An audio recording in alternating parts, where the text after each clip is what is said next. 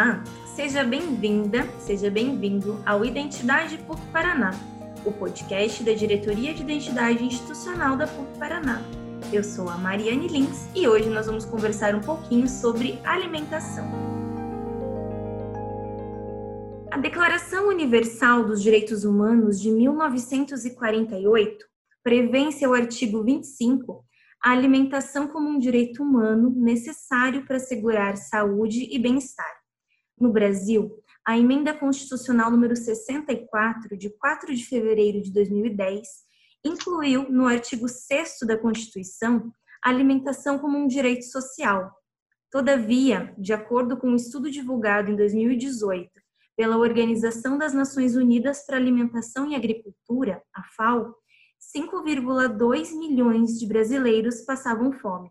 Os dados da FAO de 2019 mostram também um aumento da obesidade e do sobrepeso nos brasileiros, além de um índice de 8,4% de bebês que nascem abaixo do peso e de 27% de mulheres em idade reprodutiva com anemia. Em maio desse ano, Daniel Balaban, chefe do escritório brasileiro do Programa Mundial de Alimentos da ONU, afirmou em entrevista concedida ao Estadão que o Brasil caminha a passos largos para retornar ao mapa da fome. Para conversar com a gente um pouquinho sobre esse assunto, nós convidamos a mestre em Ciências Gastronômicas, vice-presidente do Instituto Brasil Orgânico, ativista, escritora e apresentadora Bela Gil. Seja bem-vinda, Bela. Muito obrigada, eu que agradeço o convite, muito feliz de estar aqui. Bela, eu queria começar te perguntando quais caminhos de vida mesmo, né, além do, do teu currículo, que você percorreu para que hoje você consiga dialogar tão assertivamente com a gente sobre essas questões relacionadas especificamente, né, nesse podcast sobre alimentação saudável. Bom, começou muito cedo, é, eu acredito, né? Eu era adolescente, assim, 14 para 15 anos, e foi quando eu me despertei para a importância da alimentação na nossa vida. Eu comecei a praticar yoga e, ao mesmo tempo, a alimentação se tornou algo muito importante, porque eu, naturalmente, né, o meu corpo, através da prática, foi rejeitando certos alimentos, alimentos ultraprocessados e, e é, enfim, consumia, tinha uma dieta basicamente típica de, de uma adolescente é, da Zona Sul carioca e, e mudei é, muito pelo fato de entender que consumindo uma alimentação mais saudável, alimentos mais integrais e eliminando esses ultraprocessados, eu me sentia muito melhor. A minha prática de yoga era muito melhor, minha concentração era muito melhor e eu pensei, bom, preciso é, entender é, mais profundamente essa, essa ação, né? Como que a comida influencia tanto no nosso bem-estar, no nosso bem-estar físico, mental, emocional. E foi assim que eu uh, me interessei pela nutrição e fui estudar também, não só, não só fiz faculdade de, de nutrição, né? Eu sou nutricionista formada, mas eu também é, queria entender outras formas, né? De, de outras formas culturais e, e, e, filosóficas, digamos assim, de se alimentar como a macrobiótica, a Ayurveda, que é uma medicina indiana, e, e isso me trouxe, abriu muito o meu olhar, a minha visão do que é alimentação, um olhar muito mais holístico. E é, depois disso, eu entendi que não bastava só eu comer bem, né, para fazer bem para o meu corpo, me sentir bem, mas eu queria levar isso para além do meu prato, né? Eu queria é, é, eu queria comer, mas entendendo o impacto da minha alimentação, não só na minha saúde, mas no meio ambiente, é, na vida de um agricultor. Queria entender da onde vinha a minha comida e então foi essa foi essa minha trajetória, assim. E no meio de tudo isso, obviamente, é, muita hum, é, muita aula de culinária, muita cozinha, é, porque eu acredito que nutrição e culinária funcionam muito bem juntas. É, foi bacana que você comentou essa questão do, da yoga, o quanto o corpo conversa com a gente na prática, né? Fica muito perceptível o quanto a alimentação está fazendo diferença. Exatamente, muito. Eu acho que essa importância da atividade física na nossa, eh, na nossa vida, né? Eu, por, eh, enfim, acho que presente do, do universo, me interessei muito pela yoga, que é algo muito profundo, é uma prática é, física, mas que vai muito além dos asanas, né, das posturas da yoga. É uma prática também mental e, e, e acho que faz a gente evoluir muito como ser humano. Mas focando na prática, né, no, no exercício físico, acho que tem os mesmos benefícios que outras outras atividades físicas e por isso que eu acho importante a gente praticar algum tipo, algum tipo de atividade, porque a gente consegue entender melhor o que o nosso corpo está pedindo, a gente escuta melhor o nosso corpo quando a gente pratica é, alguma atividade física, pelo simples fato de ter mais consciência corporal, né? Uhum. Até falando dessa questão da atividade física, a gente viu ali na, na introdução os dados da, da FAO que fala sobre a questão da obesidade e sobrepeso, né? E os dados do Ministério da Saúde também mostram que o número de obesos no país entre 2006 e 2018 ele aumentou 67,8%. E aí eu queria te perguntar, é, essa informação ela está é, relacionada né, ao consumo de comida de verdade? O que, que a gente pode entender por uma alimentação saudável? É, eu acredito que essa informação está muito relacionada com a falta de acesso à comida de verdade, é, devido muito à, difusão em massa da comida ultraprocessada, através do marketing super agressivo e dos interesses puramente comerciais das indústrias alimentícias e, dos, e, e da indústria né, de agrotóxicos, insumos químicos para a agricultura, e de governos que fomentam e apoiam esse tipo de sistema agro, agroalimentar tornando muitas vezes a comida é, né, porcaria, digamos assim, uhum. mas numa tradição bem livre do inglês de junk food, é, a, a, comida mais prática, mais barata e, e mais palatável. Então, a, a FAO, como você mesma mencionou, é, pelos dados da FAO, a gente tem ainda 800 milhões de pessoas passando fome e 1,5 bilhão com sobrepeso e, e, obesas. Então, a obesidade e a insegurança alimentar, elas estão significativamente associadas. É, e eu acredito que o fator comum entre ambos é a desnutrição. Porque, por um lado, a gente tem pessoas desnutridas por falta de comida e, por outro lado, por excesso de calorias, né? calorias vazias, comidas sem nutrientes suficientes para manter a gente saudável.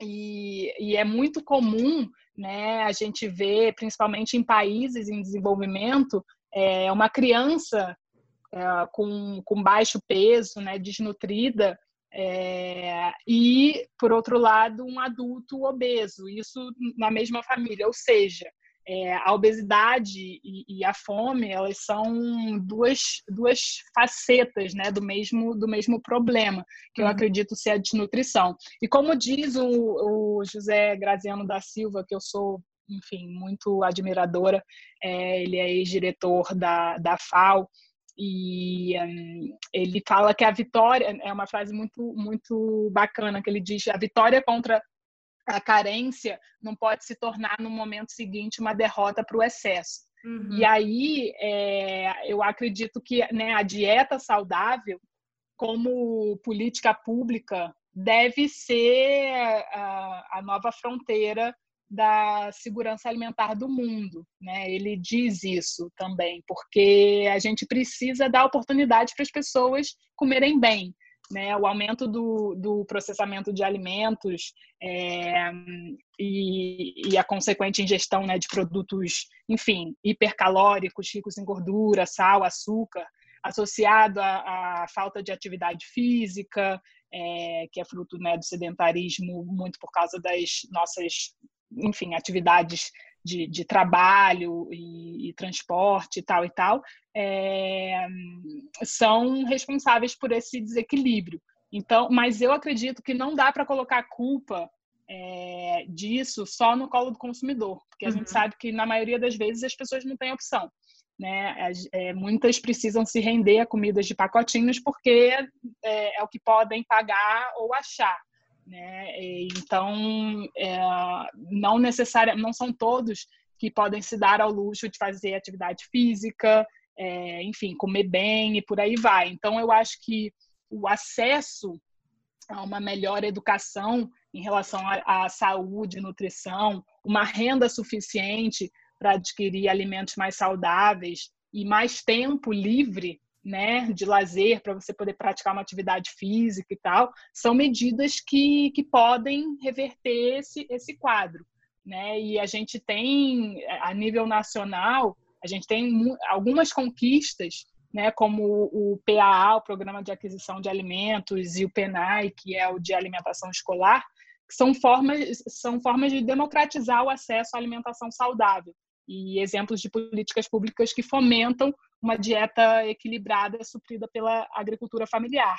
Então, eu acredito que esse, é, é, essa é a, a resposta para a gente realmente fazer com que todos tenham acesso a uma boa alimentação, né? A gente não pode só culpar, olhar a pessoa ali e culpar, é, tá com sobrepeso ou obesa porque quer. Não, não é bem por aí, né? A gente precisa de esforços coletivos para mudar isso e isso começa desde da agricultura, né, da comida ali sendo plantada, como é plantada, é, como é vendida, como é distribuída e, e por aí vai será que todo mundo pode escolher o que comer, né? A gente diz que a gente precisa democratizar a questão da alimentação, mas não é só dar acesso à, à alimentação e ponto, mas que tipo de alimentação, qual é o caminho, essa questão da segurança alimentar que você coloca é muito importante. E aí vem aquilo que a gente ouve falar, né, Bela? Por que, que a gente ouve falar que comer é um ato político? Então, é exatamente por isso. Eu, eu, eu, né, eu sempre falo que acredito muito que comer é um ato político, é, mas a gente tem que entender que só é um ato político para aqueles que podem escolher o que comer. Né? Se você não tem como escolher o que comer, como é que você vai decidir usar esse, essa ferramenta né, que é super potente, que é a alimentação, como uma ferramenta de transformação? né, política, social, ambiental, cultural, nutricional e por aí vai. Porque eu sou uma pessoa privilegiada é, com condições de me alimentar de produtos orgânicos, agroecológicos, porque eu acredito que consumindo esses produtos eu vou estar fazendo bem, obviamente, para minha saúde, mas eu também vou estar protegendo é, a saúde do agricultor, eu vou estar respeitando a terra, é, eu não vou estar envenenando a terra e eu escolho conscientemente fazer isso muitas pessoas têm essa consciência, mas não têm acesso né, a essa não tem oportunidade para exercer isso. E por outro lado, muitas pessoas não têm nem a informação, nem sabem que uma, um, um alimento convencional é, ou um alimento ultraprocessado está fazendo mal para o meio ambiente, está fazendo mal para a sua saúde, para a saúde dos seus filhos, dos seus netos e, e, e, de gerações futuras, porque são, são tem como, como ingrediente né, principal uma monocultura transgênica de soja, por exemplo, né? Um, uma soja é, cultivada em, em, grandes monoculturas que destrói o meio ambiente. Então, é, falta é, informação, eu acho que informação, obviamente, é muito importante, a gente precisa informar a população sobre a real situação da, da nossa alimentação e da alimentação desde a, né, toda a cadeia alimentar, eu acho que isso é muito importante, né, porque muita gente fala, ah, mas o orgânico é, é muito caro, não sabe exatamente por que, que o orgânico é mais caro, não sabe que é mais caro porque, na verdade, a comida ultraprocessada ela é falsamente barata né? Ela é, é, é, ela tem aquele preço ali porque ela recebe subsídios do governo, porque é, o governo dá isenção de impostos para para produtos, para agroquímicos, né, para os agrotóxicos, enfim, não tem um entendimento, né, só, só, só olha ali o, o, o, resultado final na prateleira do supermercado, que olha, olha um, enfim, uma caixinha de, de cereal matinal e olha, sei lá, um milho orgânico e vai falar, ué, eu vou comprar a caixinha que é muito mais barata, muito mais prática, enfim, e, e, talvez ache mais gostosa. Então, a informação é essencial, mas não basta só a informação. né, como eu falei, se a pessoa tem essa informação, legal, e agora? Eu tenho como mudar? Eu tenho como me alimentar bem? Eu tenho acesso a esse alimento? Tanto acesso físico, porque muitas pessoas moram em desertos alimentares que precisam andar, enfim, 500 metros, um quilômetro para achar um pé de alface, achar uma fruta fresca, um alimento fresco, e muitas vezes não têm o acesso é, financeiro, né? não podem pagar por isso. Então, em primeiro lugar, é, a gente precisa trabalhar na democratização da alimentação saudável para fazer com que todos tenham a oportunidade de usar a comida como um ato político coisas são muito ligadas, né, Bela? A gente vê, a gente começa a falar, por exemplo, sobre questão do, da desnutrição, né? Então, a desnutrição ela está aí na questão da obesidade, ela está hoje nas pessoas que passam fome, e aí isso está ligado ao aumento da insegurança alimentar, do consumo de junk food. Então, assim, o quanto isso também está ligado às políticas públicas, né? Como você coloca os subsídios que não não chega até os orgânicos e chega para outros uhum. tipos de alimento. Então, entender que as coisas estão realmente ligadas. E nesse sentido, eu queria te perguntar em relação ao clima, né? Você falou agora um pouco sobre a questão do, do ambiente.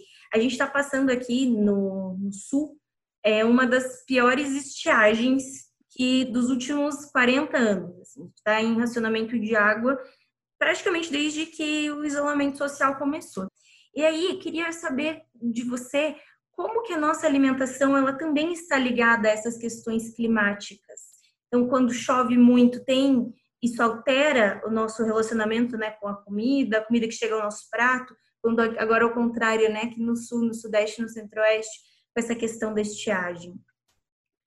Com certeza, eu acho que por isso que eu, eu falo que a comida é uma poderosa ferramenta de transformação. Né? Ela consegue transformar tanto a nossa vida, né, o nosso corpo físico, mas ela também consegue é, transformar o meio ambiente, ela consegue transformar para o bem e para o mal, é, né? o, digamos assim, a, enfim, a, o planeta Terra, né?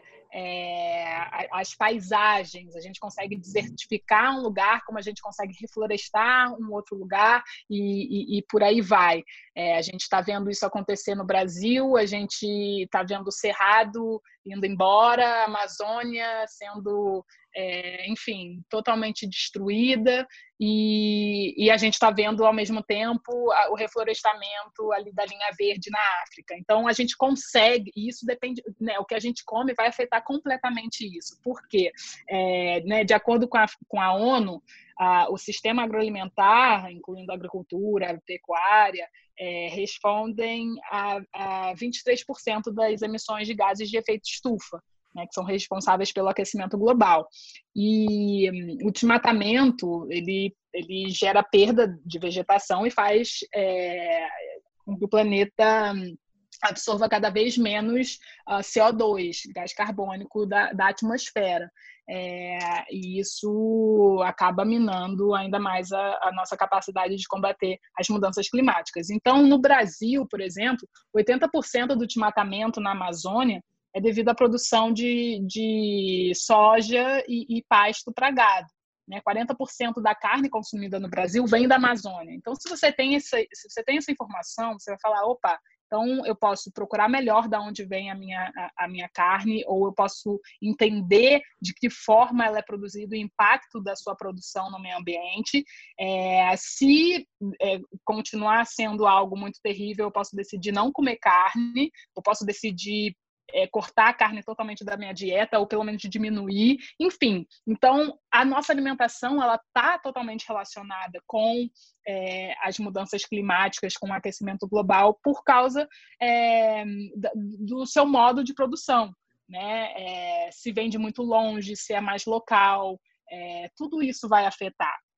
Então, é, eu até estava lendo outro dia sobre isso e a, a, expectativa dos cientistas é de que, de modo geral, as emissões de gases de efeito estufa da produção agrícola devem crescer né, em razão do, do aumento da, da população e da renda, né, em mudanças nos padrões de consumo. Porém, eu não quero ser essa pessoa pessimista E, e, e, eu acho que a gente, né, diferentemente desse, acho que, que essa como posso dizer, essa afirmação dos cientistas é muito importante para é, nos alertar e fazer com que a gente pense como a gente pode mudar, porque existem práticas agrícolas que não são só benéficas para a nossa saúde, mas inclusive para a saúde da terra, do solo, do meio ambiente que é a agricultura regenerativa. Ela não só zera as emissões de gases de efeito estufa, como, como acaba sequestrando carbono. Então, se a gente, como consumidor, começar a pressionar, né, é, começar a. Né, eu acho que a única forma que a gente tem é realmente procurar alimentos Uh, mais é, benéficos né, para o meio ambiente, mas também pressionar uh, o, o, governo, empresas, é, da indústria alimentícia para a gente entender é, para eles realmente mudarem, para entender que não dá para continuar desse jeito, com esse, essa cadeia, esse sistema agroalimentar que a gente vive, que é totalmente destrutivo e, e, e maléfico para o meio ambiente. Porque a gente tem opção, a gente tem como reverter isso. Inclusive, a própria agricultura, essa que eu falei no começo, que é responsável por um quarto das, das emissões de gases de efeito estufa, ela pode sequestrar carbono, né? Pode sequestrar carbono com práticas mais agroecológicas, como acontece na permacultura, na agrofloresta e em maior escala num sistema de plantio direto. É, eu acho que isso tem que ser, né? As pessoas têm que ter esse tipo de informação para realmente é, pressionar governos, empresas e a indústria para a gente mudar, porque do jeito que está, a gente vai acabar num lugar bem ruim e isso acaba que, é, como posso dizer, um, vai prejudicar, inclusive, né, os próprios agricultores, porque o aquecimento global, é, né, assim, eu, eu acho que incentivando né, essas grandes monoculturas, por exemplo, que provocam desmatamento, é, altera o ciclo das chuvas, provocando secas é, de um lado, chuvas torrenciais de outro, aumentando a temperatura do planeta, isso vai afetar a, os próprios agricultores, entende? Então, assim, e muitas vezes agricultores que não estão nem aqui, agricultores que não têm nada a ver com, com isso, que estão lá na África ou, enfim, é, porque a gente vive num mundo só, num planeta só. Então, o que a gente faz aqui vai afetar é, alguém lá do outro lado do planeta. Então, a gente tem que ter essa consciência global, a gente tem que ter esse olhar mais, é, é, enfim, mais empatia, né? Para entender o que, que a gente pode fazer para mudar, porque hum, a gente vai sofrer bastante com, com o aquecimento global e sabendo que a agricultura tem um grande papel nisso, a gente deve, é, o mais rápido possível, mudar a forma como a gente produz comida. Bela, uma vez que você comenta sobre a gente ter informação, né? É, tem alguns dados que falam. A gente tem hoje muita informação, a gente vê até inclusive propaganda sobre a questão do agronegócio, né? E aí, o quanto, uhum. às vezes, isso nos leva a acreditar que tudo que chega na nossa mesa é fruto do agronegócio. Que olha que maravilha, por isso eu tenho essa comida. Mas que, na verdade, boa parte, principalmente em relação a a fora a carne, né? Em relação à comida que chega pra gente, ela vem de agricultura familiar, né? Então, uhum. como, como é que a, a, essa informação faz toda a diferença? Que aí, no momento de você pensar num, em relação realmente a políticas públicas, né? Olhar para isso, para onde é que vai algum subsídio, você começa a questionar, mas se o dinheiro está indo para subsídio de algo que nem chega na minha mesa, eu poderia estar tá pagando mais barato, realmente. Então, isso é, é bem importante. O quanto a informação, ela nos empodera, né?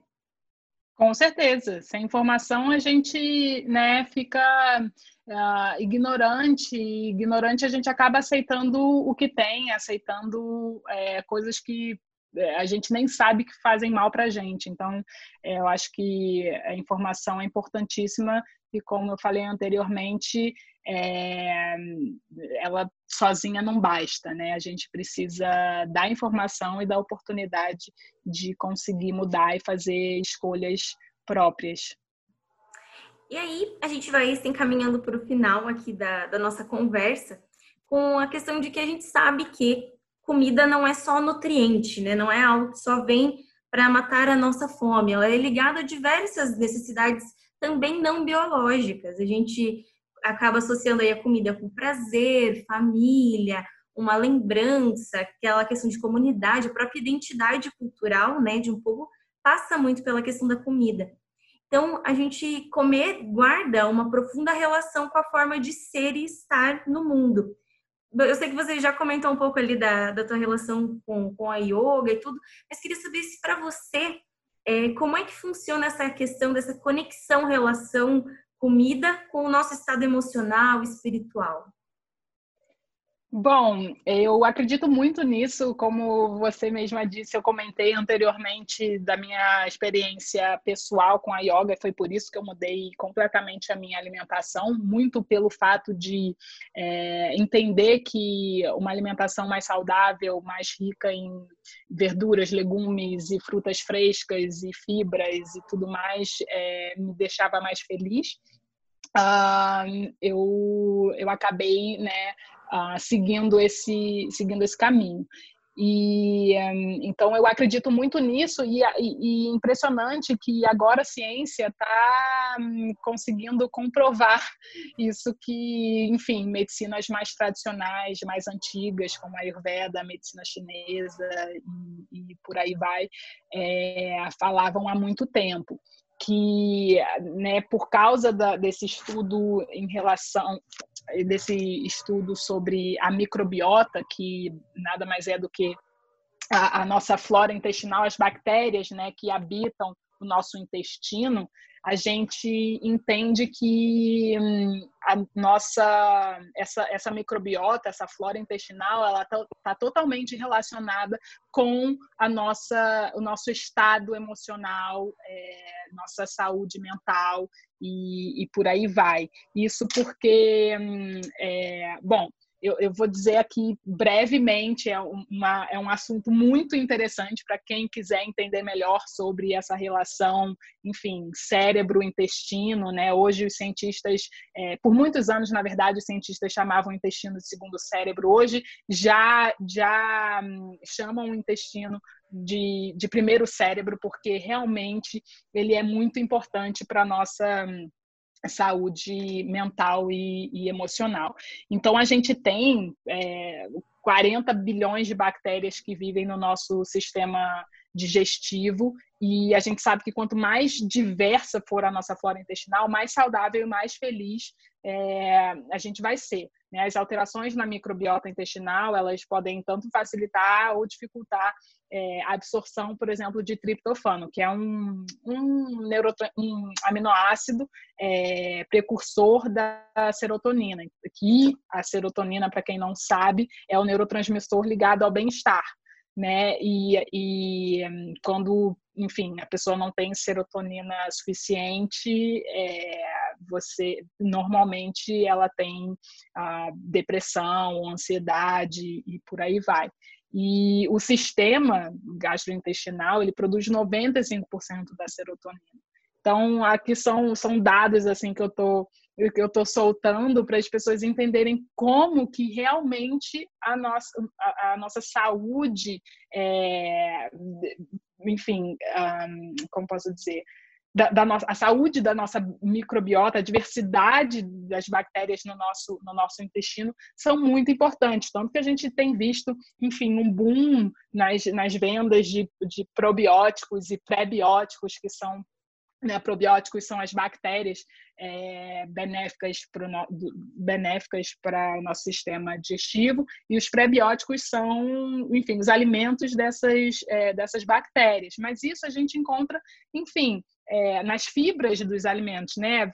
Cascas de legumes e frutas, é, alimentos frescos e, e, e, tudo mais, são ricos em, em prebióticos que, que vão ajudar a gente a, a habitar a nossa flora é, com bactérias benéficas que vão fazer com que a gente se sinta realmente mais feliz. Isso eu estou dizendo, é, enfim, antigamente eu falaria isso com outras palavras, é, de uma maneira muito mais é, genérica, mas hoje a gente tem comprovações científicas sobre isso. Então, é, o que eu quero dizer é, é, é isso, assim, a nossa, a nossa alimentação ela está totalmente relacionada com a forma como a gente se expressa no mundo, como a gente se sente. E eu acho que, enfim, para finalizar, uma uma coisa muito importante que eu falo é a gente conseguir ah, discernir, né, o que é prazer e o que é felicidade, assim, porque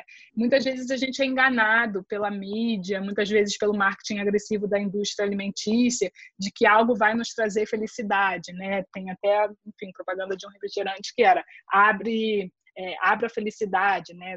Se abrindo uma latinha de refrigerante vai abrir a felicidade. Não necessariamente, é, porque a felicidade ela é muito diferente do prazer. Sim, a latinha de refrigerante pode te dar um prazer instantâneo, mas felicidade em si, não. É, então, eu acho que é, é, importante a gente. E o prazer está totalmente relacionado mais né, ao, substâncias uh, viciantes. Então, açúcar pode te dar prazer instantâneo, mas vai te viciar, é, e por aí vai. Uma alimentação mais saudável, né, mais rica em fibras, é, com uma proporção de gorduras e açúcares e carboidratos né, bem equilibrado, pode te trazer uma sensação de, de felicidade mais prolongada, né, de bem-estar, digamos assim. Isso que eu comecei a sentir com, com a minha prática de yoga, quando eu mudei realmente a minha alimentação. Eu sei que é muito difícil começar, é muito difícil largar, enfim, vícios que a gente tem, pode ser vício num refrigerante, pode ser num, na barra de chocolate, pode ser num,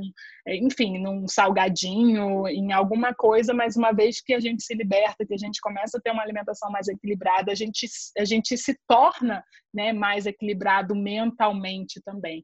Então, eu fui meio por esse lado mais da, é, da ciência mas eu também acredito, né, como você falou, que a alimentação está totalmente relacionada com, enfim, a nossa nossa cultura, o afeto, é, e isso a gente, por isso que a gente precisa e deve cultivar, né, o sentar na mesa para jantar. A gente precisa cultivar essa sociabilidade, né, da, da comida, porque acho que nada nos une mais do que do que a comida, né? Do que uma mesa posta, do que, enfim, esse afeto que a gente consegue distribuir através do ato de cozinhar e através da, de uma refeição. Então, comida realmente é maravilhoso e pode fazer a gente se sentir muito bem, mas também pode fazer a gente se sentir muito mal. Depende da quantidade e da qualidade do que a gente está comendo.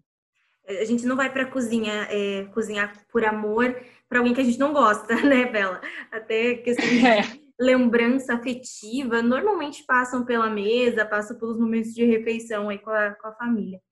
Bela, para quem está ouvindo o podcast e se interessou pelo assunto e quer se aprofundar um pouco mais, entender como é que é, essas questões da alimentação funcionam, qual que é a tua dica, assim, por onde começar a procurar informação? Dá para começar procurando, né, lendo bastante, tem muitos livros de médicos, nutricionistas, é, cientistas que são bem interessantes.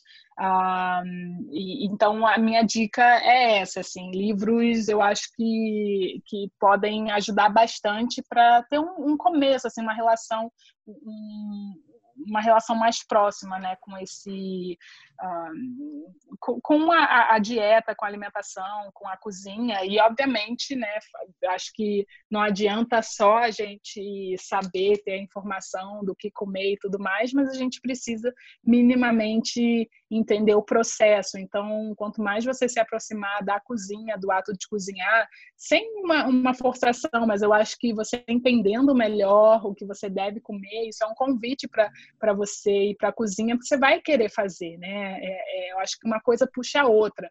Então, é, acho que né, assistir, enfim, programas de culinária e programas, o meu programa, por exemplo, que não só é, mostra como como cozinhar, como fazer um prato, mas toda essa relação né, que tem dos impactos da alimentação no, no meio ambiente, na, na, no próximo, na sociedade, na cultura de um país. É, eu acho que é, são, são, enfim, programas interessantes para a pessoa que está procurando essa mudança. Então, Bela, queria te agradecer mais uma vez por você ter aceito, né, é, gravar com a gente. É um assunto que a gente pode, a gente poderia ficar horas, né? Daria vários podcasts falando sobre a questão da alimentação. Acho que a gente precisa conversar sobre isso, né? A gente precisa fazer realmente, nem a gente conversou, a informação chegar, mas também que a informação chegue para que a prática possa ser alterada também na medida do possível, né? Exatamente, exatamente isso. que bom, eu que agradeço, foi muito bacana. Agradecemos também a você que nos acompanhou até aqui. Nos encontramos nos próximos episódios do Identidade PUC Paraná.